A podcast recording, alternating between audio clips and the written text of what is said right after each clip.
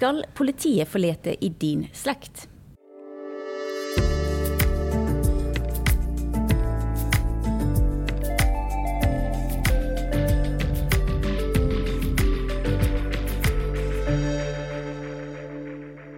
I over 20 år, helt siden 1999, hadde det vært et mysterium hvem som sto bak drapet på Knut Kristiansen i Oslo.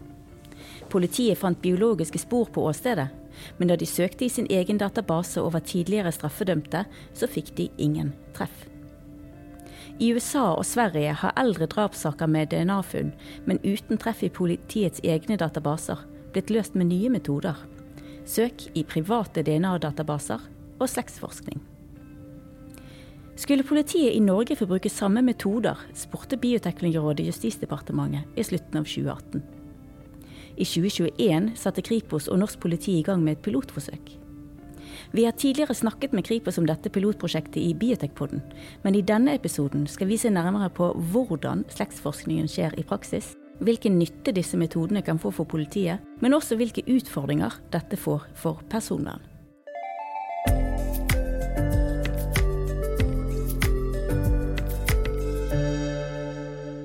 Velkommen til Biotekpodden, denne gangen fra Arendalsuka. Mitt navn er Mette Riise, og jeg er kommunikasjonssjef i Bioteknologirådet. Og for å finne ut mer om dette, så har jeg fått med meg tre spennende gjester her under Arendalsuka. Vi har med oss slektsforsker Monica Strand, avdelingsdirektør i Arkivverket. Velkommen. Takk, hei. Vi har med oss Jørn Lia Horst, krimforfatter og tidligere etterforskningsleder i Vestfold politidistrikt. Velkommen. Ja, takk for det. Og vi har med oss Camilla Nervik, jurist og seksjonsleder i Datatilsynet. Velkommen. Takk for det. Og takk for at uh, dere er med på denne podkasten. Og Vi begynner med deg, Monica. Det var du som hadde ansvaret for slektsforskningen i de tre sakene i pilotstudien.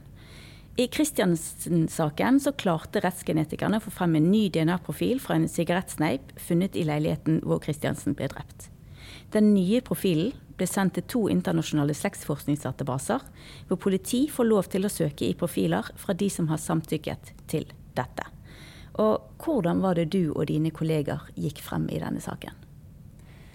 Ja, det, Den eh, metoden som man bruker eh, i slektsgranskingen, eh, er den samme metoden som man bruker når man har ukjent far eller ukjente foreldre. Så det vil si at man har da DNA, laster opp i DNA-databasene, og da får man da treff i databasene. Men ikke treff på den personen, men på slektninger til den personen. Som deler da, felles eh, DNA. Eh, så vi hadde jo da ingen informasjon om hvem denne personen var i det hele tatt. Kun DNA-et. Eh, og vi fikk da treff på noen fjerne, fjerne slektninger. Og metoden går ut på å ha minimum to slektninger som er i slekt med hverandre. Og så finne hvordan de er i slekt, altså deres felles ane. Eh, og når vi da har funnet deres felles ane, så snur vi da slektstreet opp ned og finner etter, all etterslekten etter disse to. Ja. Og Hvor langt tilbake måtte dere gå i denne saken? Vi måtte tilbake godt på, ned på 1700-tallet. Uh, vi trodde vi var litt nærmere når vi så på treffet. Du får et estimat på ca. hvor mye man er i slekt. Uh, og da så det ut som ca. fem-seksmenning. Det er fortsatt et veldig stort tre. Men vi gjør på for å prøve det. Og så viste det seg å være sjumenning vi måtte tilbake på. Så det er ganske mange tusen navn eh, i det ett slektstre for å kunne finne alle eh, potensielle kandidater. Så dere gikk tilbake og fant disse, disse felles anene. Hvor mange navn endte dere opp med i dette slektstreet når dere begynte å, å, gå tilbake igjen til vår tid?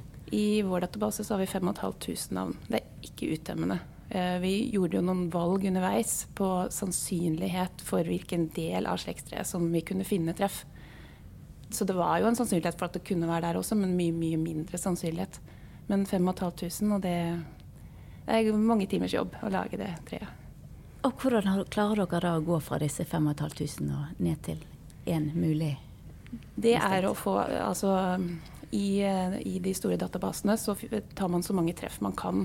Uh, i hvert fall de som har såpass mye DNA at man vet at det er en slektning, og ikke bare tilfeldigheter at man deler DNA.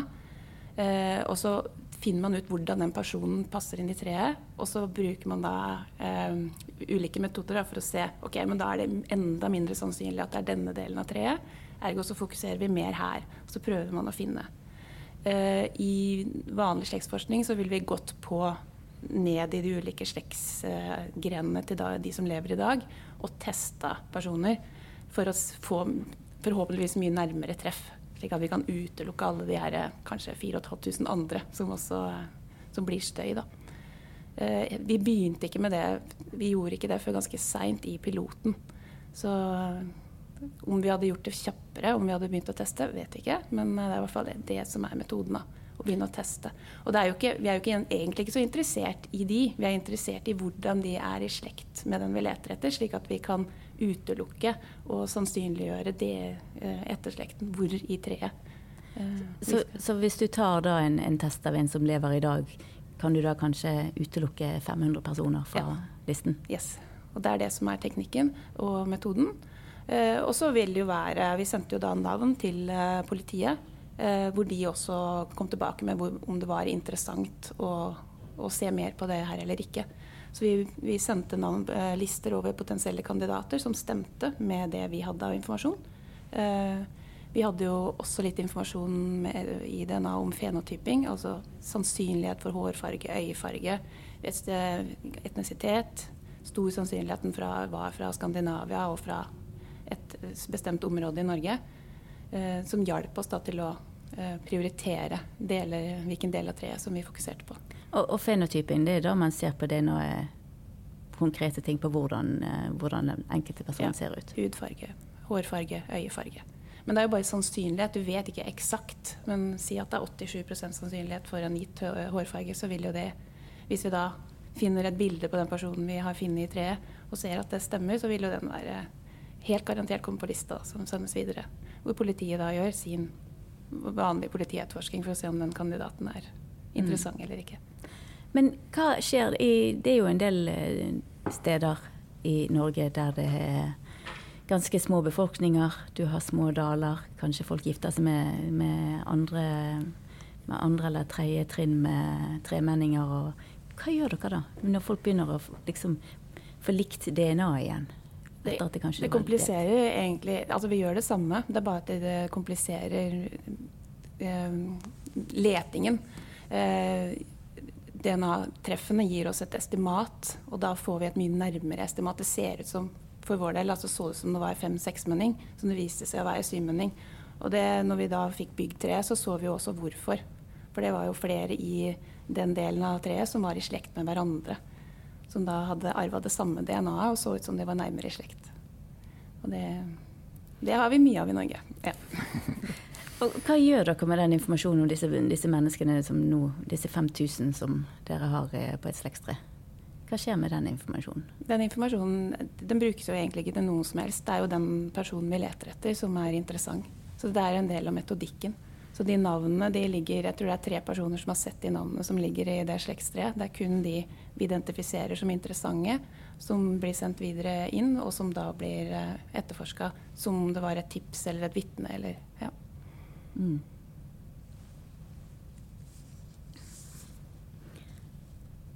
Og du sier at dere driver med slektsforskning her, og, men jeg har så vidt prøvd dette med å lese kirkebøker sjøl. Hvordan klarer dere det? Nei, personlig så har jeg vært uh, undervist og vært sensor i mange år og lest uh, håndskrift i eksamensoppgaver. Så det er trening. trening å lese håndskrift.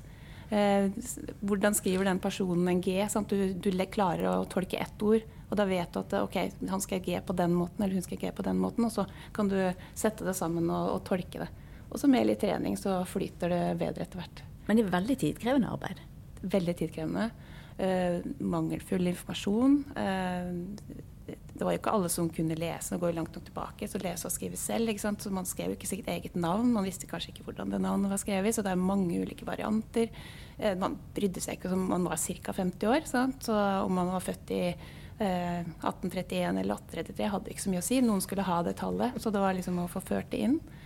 Så det var jo um, kirka som var ansvarlig for å føre registeret over folk. Eh, hvem som var født, døpt når de var født, døpt, gifta seg når de døde. Så det var jo det de tidlige folkeregisteret i Norge. da. Eh, så det er derfor vi bruker kirkebøkene. fordi det det er vårt folkeregister.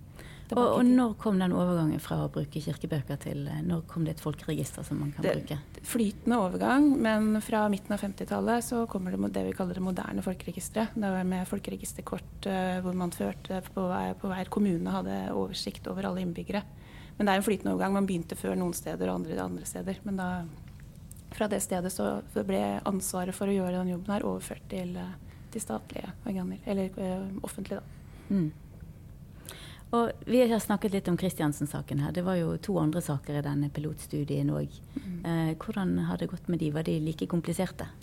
Eh, den ene saken eh, den valgte vi å ikke bruke veldig mye tid på, fordi treffene havna et sted i Europa hvor vi, vi, gjorde noen forsøk, men vi innså at det er sannsynligheten for å klare å finne frem i dokumenter, i databaser, i arkivene der, var så liten at når, DNA ligger i slektsbasene. Det kan hende det kommer en nærmere slektning som kan gjøre at det her blir aktuelt igjen, men den ligger i hvert fall på, på vent. Den andre derimot fikk vi ganske nært treff, en tremenning. Og da brukte vi ikke veldig mange timene på å identifisere potensielle kandidater. Det men hvor mange timer tenker du at du brukte på Kristiansen-saken? Vi har gjort et estimat på ca. 800 på selve byggingen av treet. Og så kom i tillegg da alle møter og, og, diskusjoner rundt strategier på hvordan vi skal jobbe videre. Og samarbeide med politiet, med Kripos, med, med rettsmedisinsk ja. Så det er kanskje ikke Det er omtrent kanskje det man bruker i, i politietterforskning uansett. Så er det alvorlig nok sak, så tenker jeg det er kanskje verdt investeringa. Mm. I tid, da. Ja. Og Jørn Lia Horst, du er jo tidligere etterforskningsleder i Vestfold politidistrikt og krimforfatter. Hva muligheter gir disse metodene som Monica forteller om? Jo, det er, jo, eh, det er jo som du sier, helt ny metode. Eh, I Vestfold så har vi jo spesielt denne Ram-saken. da. Eh, Ronald Ramm som eh, ble funnet drept eh, samme dag som jeg begynte i politiet i Vestfold. og Dermed en sak som har fulgt meg gjennom hele min karriere, også etter politiet. Sist gjennom Åsted Norge. Og den er jo da en av en håndfull, kanskje vi har fire-fem eh, drapssaker i Norge som ikke er forelda, hvor vi vet at det finnes DNA-materiale. Flere saker er det faktisk eh, ikke. Eh, Ram han ble jo funnet altså 8.12. i 1995. Eh, før det så hadde han eh, hørt rykter om at noen planla å ta han, at han skulle ranes. Han hadde jo installert både alarm og skaffa seg våpen og lova at ikke han skulle slippe inn fremmede folk i huset sitt. Hva som har skjedd, det vet vi jo ikke, men eh, det har ikke vært innbrudd der. Eh, og ingenting er stjålet. Det eneste man vet er eh, borte, det er husnøkkelen som som drapsmannen tok med seg når han låste og gikk. Og så tar det altså en uke før han ble funnet.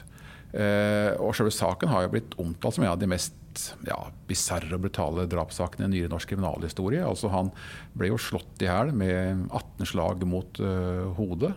I tillegg så nødde jo ikke drapsmannen seg med å ta livet av den gamle mannen. Han tok også livet av katta hans. Den ble funnet drept i bunnen av kjellertrappa med, med magen uh, skåret opp. Og uh, under obduksjonen så ble det funnet uh, sædrester i og rundt analåpningen. sånn at uh, det ble jo også, i hvert fall den gangen, konkludert med at han også var blitt voldtatt før han ble drept. Uh, og i og med at man har dette sædfunnet, så har man jo også en DNA-profil. Det, si, det har man strengt tatt ikke. Den gangen så fant man en profil med seks av ti markører. Eh, I dag er det 27 markører i en DNA-profil som er standard. Eh, denne prøven har jo blitt eh, reanalysert flere ganger. Med nye metoder har man også funnet materiale under neglene hans som sammenfaller med den prøven han hadde fra 95, fra sædfunnet. Så det man står med i dag, er en markør med, med 17, altså en DNA-profil med 17 markører. Der står saken. Og den DNA-profilen med disse 17 markørene er det jo ikke noe vits i å sende inn til denne, disse databasene i USA som eh, Monica jobber opp mot. Eh, og selv om man hadde hatt en Hvorfor ikke det? Jo, selv om man hadde hatt en fullverdig eh, DNA-profil eh, med 27 markører, så hadde heller ikke det vært noen vits i. Fordi altså, DNA er ikke, en DNA-profil er ikke en DNA-profil. Når politiet snakker om en fullverdig DNA-profil, så er det en såkalt, eh, etter en såkalt STR-analyse. Eh, den inneholder ikke noe genmateriale. Eh, skal man sende noe til disse databasene i USA, så må man foreta en, en SNIP-analyse. som er det samme man bruker hvis man skal finne arvelige sykdommer i genene sine. Og til sammenligning så inneholder en sånn analyse ja, opp mot 500 000 eh, markører. sånn det er jo mye mer å, mye, mer å leite i. Sånn at det, når politiet sier f.eks. at man har lyktes å finne en fullverdig DNA-analyse hos Isdalskvinnen eller hos Teddybjørnmannen, som er liksom disse ukjente likene som har uh, dukket opp, eller Plaza-kvinnen for den saks skyld, så er det altså en DNA-profil som er egnet til identifisering gjennom SDR-analysen men ikke til å søke disse slektsdatabasene. Skal man gå løs på det, så må man eh, gjøre nye analyser. Eh, håpe at man fremdeles har biologisk materiale fra, fra åstedene. Eh, funn av ukjente lik, som Isdalskvinnen og, og Plaza-kvinnen og sånt, så har man, jo, har man jo litt å ta av, gjerne. Men det er sjelden tilfelle på disse her, eh, i disse gamle, kalde sakene. Der er man heldig man hadde noe som man eh, fikk en, en delvis dynanalyse. Men, men, der også går jo teknologien framover. Det man gjør nå, er jo du vet at uh, I RAM-saken så finnes det jo også seks uidentifiserte fingeravtrykk. Og det man har da, er jo at man har en plastfolie som man har lagt over fingeravtrykket på, på dørkarmen og på, på veggen. Eh, og Der kan det være kontakt-DNA. Så det man gjør nå, eksempel, er å finne fram gamle eh, fingeravtrykksfolier eh, for å leite etter eh, epitell hudceller som kan brukes til nye analyser. Man plukker opp eh, man har jo lagt, Det man gjør nesten først på et åse, det er jo å foliere gulvene for å sikre fotavtrykk og den slags. Eh, og Det ser man på nå for å prøve å finne hår fra noen som har vært i huset, for å gjøre nye analyser med, med nye, moderne metoder. Så det er fremdeles håp. Men eh, jeg tror ikke politiet i noen av de fire-fem sakene man har, med DNA-materiale eh, har DNA-profiler som er egnet for slektsforskning, eh, dessverre. Nei, Så da må de foreta en ny analyse og se mm. om de mm. klarer å få gode nok resultater til disse databasene som Monica har eh, brukt? Ja, og, og, og, hvis man får det, så, så har man jo eh, kommet langt. Men eh, så får man litt inntrykk av at dette handler om cold cases, og sånt, men også nye saker er jo dette en metode som er godt egnet i kanskje enda eh, mer. Og jeg tenker også på eh, spesielt på, på sedelighetssaker. Eh, overfallsvoldtekter. Det er jo en type forbrytelser som, som ofte ikke er enkeltstående. Eh, samme person står gjerne bak flere overfallsvoldtekter. Og det er også en type forbrytelser hvor man gjerne finner litt større mengder med biologisk materiale. Eh, og hvis ikke det gir treff i eh, ID-registeret, så kan man altså eh, analysere med tanke på eh, slektsforskning. Så også i nye aktuelle saker så eh, er dette en godt egnet metode. Mm. Og Du nevnte jo Ram-saken, og Kristiansand-saken var jo, det er jo over 20 år siden. Mm. Hva verdi har det at vi bruker mye ressurser på å løse disse sakene? Ja, eh, det har jo en Altså, drap er jo eh, altså, altså, ta livet av et menneske er jo på mange måter den ultimate forbrytelse. Da. Det er en handling som ikke kan eh, gjøres om. Eh, og det er ikke bare tragisk for en pårørende, men eh, det er jo altså Oppklaring disse sakene jo, fører jo til en slags eh, ja, styrking av, av samfunnet, da, hvor, hvor, eh, vi alle får en opplevelse av at eh, rettferdigheten skjer fylles. Vi, vi, får tro på rettssystemet. Eh, så ut fra det perspektivet så er disse få sakene kanskje kan man si, i Norge uh, veldig viktig å få oppklart. Hvis du hadde skrevet krimbøker og sakene ikke hadde blitt løst, hva skjer da? Ja, Nei, Da hadde nok ikke jeg sittet, sittet her eller vært på, på bestselgerlistene. Så det er noe menneskelig med det å ønske at uh, dette blir opptatt ja, og få en løsning? Ja da, sø, altså Søken etter svar ligger liksom iboende i oss. Uh, I møte med mysterier så ønsker mennesket svar. Vi ønsker å vite. Eh, det tror jeg gjelder oss alle. Jeg tror det er derfor mange leser krimbøker. Men, eh, men enda mer så er det interessant å få vite hvem som står bak eh, sånne opprørende saker som dette her. Og Har du noe syn på hvilke saker det man eventuelt skulle fortsette å bruke disse metodene på i Norge? Ja, jeg, som jeg sagt, altså nye saker. Eh, spesielt sedelighetssaker, overgrepssaker, hvor jeg tenker én eh, sak er én eh, for mye. Eh, de som eh, begår sånne forbrytelser i gjerne i, i serie, da, de, vet, de, slutter ikke av seg sjøl. De, de, må stanses. Vi må finne ut hvem det er, og så må de stanses hvis dette her skal uh, opphøre. Og så har vi av og til eh, uh, levninger, ukjente lik, som blir funnet. og Der har man jo også ofte mye materiale å ta av. og vi er så få i dette landet her at det å finne ut hvem hver enkelt er, det syns jeg vi skal ta oss tid til. Nå, nå havna jo dere tilbake i i en syvmenning, var det det, Monica? Ja. Og det er eh, i forhold til hva man driver med borte i Amerika, og sånt, så er det ekstremt langt ut i slekta. altså. Eh, ofte så finner man ja, en tremenning, liksom. Da er jo veien mye, mye, kortere. Så eh, det er ikke sikkert vi må bruke 800 timer eh, på hver sak, altså. Ja, og det, det, tenkte jeg skulle si også, fordi de to databasene som vi kan bruke, GEDmatch og Family Tree DNA, de har jo ikke så veldig mange nordmenn i seg. Det er jo stort sett uh, mm. hovedsett amerikanere. Jeg prøvde å finne tall på det. Fra 2019 så sto det at det var 10 000-13 000 med norsk adresse i Family Tree DNA, og så er det vel omtrent det samme, tenker jeg. I GEDmatch er omtrent det samme. Så det er uh, ja. Det, men det som er i, i, den sammenheng, det som jo er mye mer interessant, er jo om man kunne eh, gjøre slektssøk i politiets eget ID-register. Eh, og, og, da søker man altså opp mot dette Dette blir komplisert, altså, jeg er ikke noen fagperson heller, men da søker man opp mot eh, disse STR-profilene. Eh, 27 markører. Eh, I Ramsaken så har man altså en profil med 17 markører.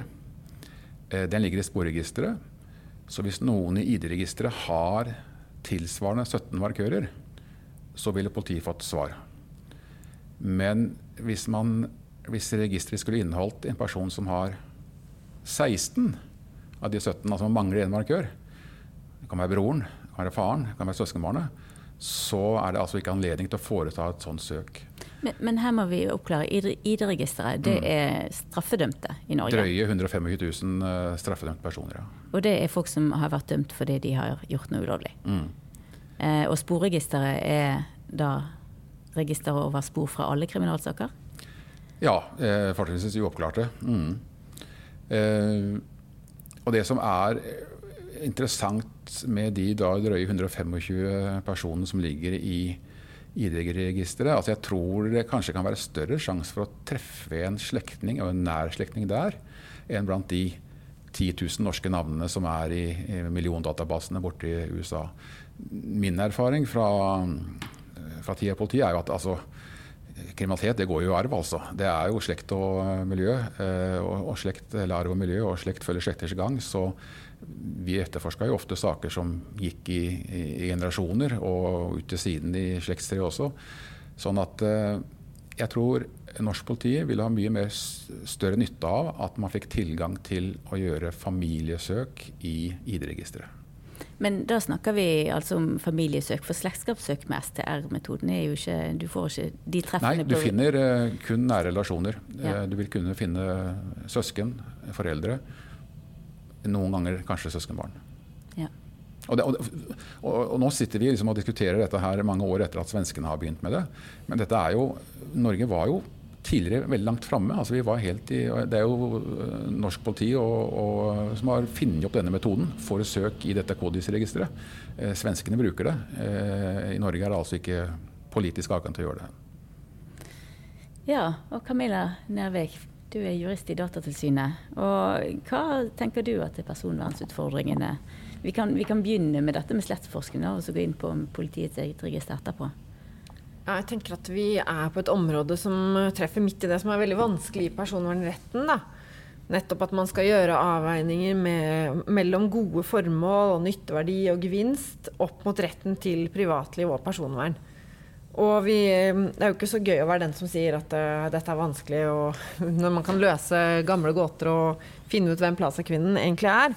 Uh, men det, det, er nettopp det som er uh, som personvernregelverket og egentlig menneskerettighetene stiller krav om. Nettopp at man følger oppskriftene for hvordan man på riktig måte skal ivareta personvern og behandle personopplysninger riktig. da.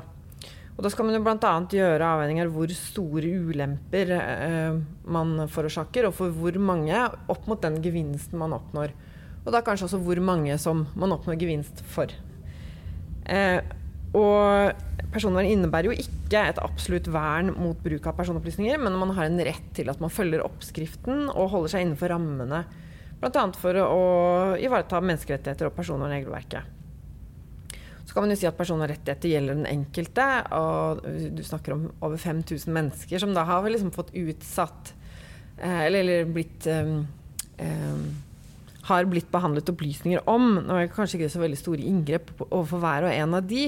Men personvern er jo også en verdi i samfunnet, som ikke måler sånn én til én. Men hva slags samfunn er Norge? Hva, hva ønsker vi å tillate av metoder? Hvor, hvor store inngrep skal myndighetene kunne gjøre i personvernet til til befolkningen da, som en verdi i seg selv, ikke bare overfor den enkelte. Og så må man jo stille seg spørsmålet er det verdt å ofre personvernet for dette formålet. Og skal ikke Datatilsynet være den som mener noe om man skal kunne bruke disse private DNA-databasene til Eller om det er riktig å bruke de til å oppklare eh, kriminalsaker. Men man må i hvert fall sørge for å sette opp ordentlige rammer for hvordan man gjør det. For å sørge for å gjøre det mest mulig riktig, da. Og disse databasene som man bruker, det er jo eh, basert på DNA-prøver som nordmenn da bl.a. har sendt fra seg til utlandet. Enten til MyHeritage eller til 23andMe. Eh, store, store databaser. Det er ikke disse politiet søker i, men det er jo de som tar denne analysen. Og så kan folk velge om de vil laste opp dette videre i Family Tree DNA eller GetMatch, og det er i disse de kan samtykke til om politiet syns det er greit eller ikke. Så de personene som politiet får treff på, har jo samtykket til at deres opplysninger blir brukt til politietterforskning. Ja. Men vi, vi, det, det, det, er litt komplisert. Men uh, vi er jo kanskje, vil vel kanskje advare litt mot at folk sender fra seg DNA-et sitt til utlandet. Er det da greit at politiet bruker samme informasjon, eller at vi skal legge til rette for at politiet bruker eh, informasjon som vi mener folk ikke bør sende fra seg? Samtykke skal jo komme fra den det gjelder. Dvs. det vil si at Hvis man med, forsker på en hel slekt, da, så skal jo egentlig samtykke komme fra alle i den slekta for å være et gyldig samtykke etter personvernforordninga. Så kanskje ikke det er det man skal lete etter, at det er regelverket som regulerer behandling av personopplysninger man leter etter samtykke i. Gjelder det fortsatt om eh, man er død? Nei. Nei. Det gjelder ikke, man, det gjelder ikke personregelverket i det hele tatt. Nei. Men da har du kanskje noen andre etiske begrensninger da, som man får spørre noen andre enn Datatilsynet om. Men uh, samtykke skal være fra levende mennesker, men uh, være fra de det gjelder. Sånn uh, at jeg kan godt levere fra meg mitt DNA, men jeg må da Altså det er å dra det langt og si at det er et samtykke for forskning på mitt DNA, for det, forskning på mitt DNA er jo familien min eller slekta mi sitt, sine eiendeler, holdt jeg på å si, sine personopplysninger. Så vi syns jo det i seg selv er ganske vanskelig, da, det med den samtykkebegrensningen. Selv om det da er i dette, disse konkrete tilfellene er jo bedre enn å bruke de som man ikke har spurt. Eh, og så er jo da et samtykke også noe har noen rammer rundt seg som gjør at du f.eks. skal kunne trekke det tilbake like lett som du ga det fra deg. Og da også har vi noen sånne utfordringer da, med det som et uh, hjemmelsgrunnlag for uh, denne etterforskningen. Er det greit at vi advarer mot at nordmenn sender fra seg DNA til utlandet, som er sensitive personopplysninger, og så samtidig legger vi til rette for at politiet skal bruke de samme det som eh, jeg tenker at man bør være obs på, da, er at man, eh, jeg skal kunne få lov å sende inn mitt DNA til en analyse uten at jeg samtidig skal ta høyde for at myndighetene eller politiet skal få tilgang til de, til de dataene. Man må kunne velge å handle fritt som privatperson uten at det nødvendigvis genererer innsyn for myndighetene i de opplysningene som jeg velger å dele. Eh, og så syns jeg også man kan tenke på at vi har jo noen det mener jeg ikke Datatilsynet, men eh, man er mange som er litt kritiske til disse databasene. Og ved at politiet tar det i bruk, så kanskje man også er med på å legitimere en type business som man ikke eh, tenke på alle sidene av.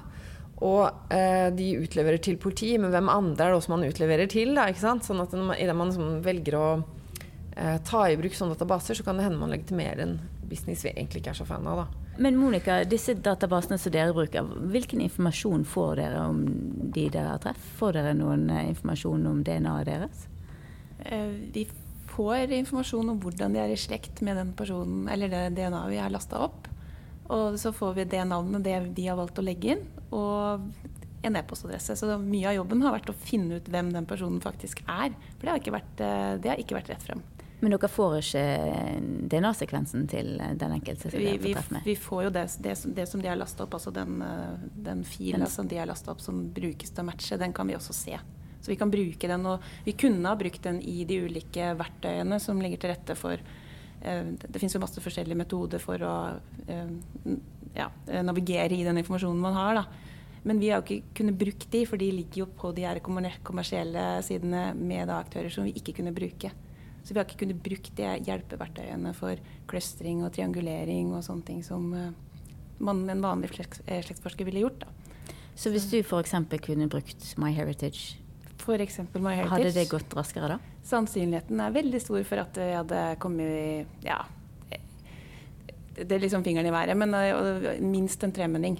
Det, det, er den største databasen for skandinaver. Det er, men det her er det jo MyHeritage som ikke tillater at politiet bruker Eh, de som har lasta opp sitt DNA der til ja. det her, da. Og så har vel også politiet valgt å kun bruke folk, de databasene folk har som gir samtykke.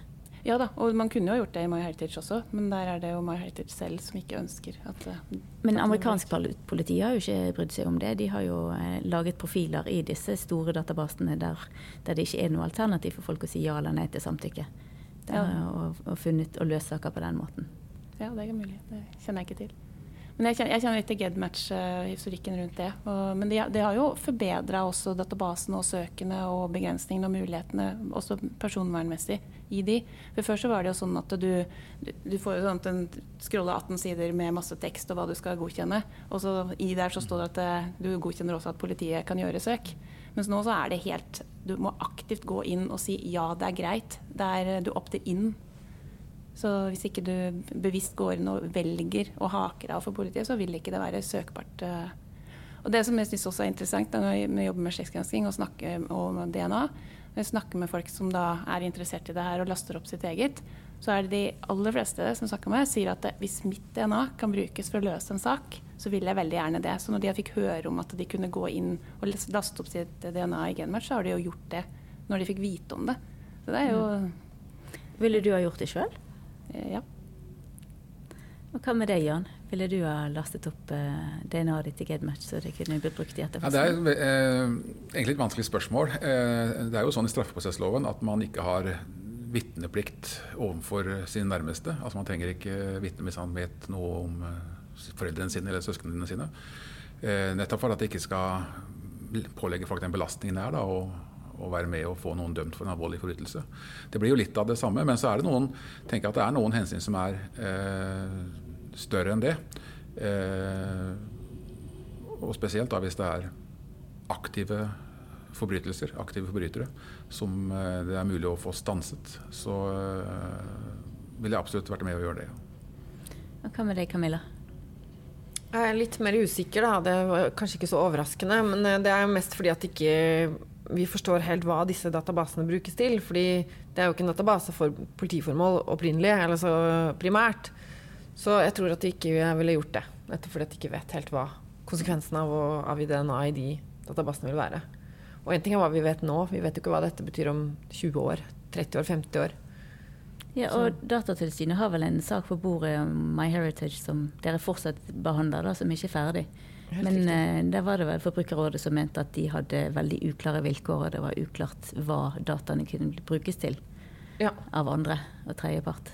Det er helt riktig, og jeg tenker at det er eh, relevant i alle sammenhenger, også da hvis du ser framover i tid. Fordi man vet ikke nå hva uh, disse dataene kan ha verdi framover, da. Og da tar, uh, tenker jeg at når det gjelder DNA, så tar du en beslutning på vegne av veldig mange andre enn bare deg selv. Og da syns jeg at man skal være litt moderat, da når man tar sånne store valg for også etterkommerne våre. Mm. Og Monica, eh, syns du politiet bør eh, begynne å bruke disse metodene fast, nå når pilotstudien nærmer seg slutten? Jeg tenker jo at uh, piloten viser at det er en metode som fungerer, og at vi klarer å finne andre kandidater som politiet kan etterforske. Altså det kommer nye navn på blokka. Uh, så sånn sett så, så, tenker jeg at det er i hvert fall noe å vurdere. Mm. Og så skal ikke jeg mene noe om det bør brukes eller ikke, men ja. Og Jørn, tenker du at de skal fortsette med dette? Jeg syns absolutt at dette bør være en uh, metode som politiet har tilgang til. Og så må det jo bli en avveining i hver enkelt sak opp mot kost og, og nytteverdi, og for så vidt andre hensyn også. Mm. Og Camilla? Ja, jeg er helt enig med siste her. At det er uh, kost-nytteverdi, også da med personvernproblematikk på bordet. Men å sørge for trygge rammer, altså trygge, i hvert fall tydelige rammer for politiets bruk. Og at de skal reguleres kanskje på samme måte som når politiet gjør oppslag i egne registre. At det ikke skal være noe annerledes når man bruker eh, type privatregistre enn det ville vært om de slo opp i sitt eget. Mm. Og Hva tenker du om å gjøre familiesøk i politiets egne, eget register, det identitetsregisteret? Eh, jeg personlig mener ikke så mye om det annet enn at det må reguleres. Da. Det må hjemles. Myndighetenes bruk av data må være hjemla, og også politiet. Sånn at eh, eh, kanskje må ordentlig regulering til, eh, og rammer i den reguleringa som gjør at det kan brukes på en ordentlig måte. Mm. Jeg tror kanskje ikke er så langt unna det strengt tatt. fordi at eh, Grunnen til at man ikke kan gjøre det i dag, er jo fordi man ikke så det i framtida når man laget dette lovverket. Altså Denne loven da, om politiets ID-register eh, er laga for identifisering av hvert enkelt eh, tilfelle, ikke for søk på familie. Så intensjonen bak loven har vært en annen, og dermed så må man endre på loven. Og, og, og det tror jeg kommer til å skje. Her er det også EU-regelverk som Norge etter hvert må følge. Men da er det politikerne som er inne og sier at her, her, må ja. vi oppdatere. Ja. Uh, og de skal vi jo høre fra litt uh, seinere i dag.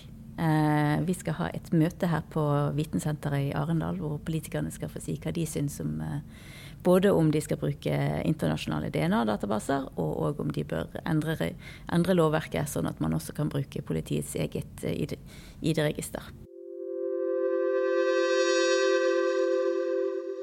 Og med det så eh, sier jeg tusen takk til eh, gjestene her i, på Vitensenteret. Tusen takk til slektsforsker Monica Strand, avdelingsdirektør i Arkivverket. Og takk til Jørn Lia Horst, tidligere politietterforsker og krimforfatter. Og takk til Camilla Nervik, jurist og seksjonsleder i Datatilsynet. Og ønsker du å vite mer om politiets bruk av DNA, så anbefaler jeg at du ser opptak av møtet vi straks skal ha om dette her under Arendalsuka. Når du hører på denne podkasten, så vil du finne opptaket på vår hjemmeside bioteknologirade.no under arrangementer. På det møtet vil du også få høre hva politikerne tenker om videre bruk av private slektsforskningsdatabaser og mulig familiesøk i politiets egne register. Og da gjenstår det bare å si takk til alle dere som hører på Biotekpodden, og på gjenhør.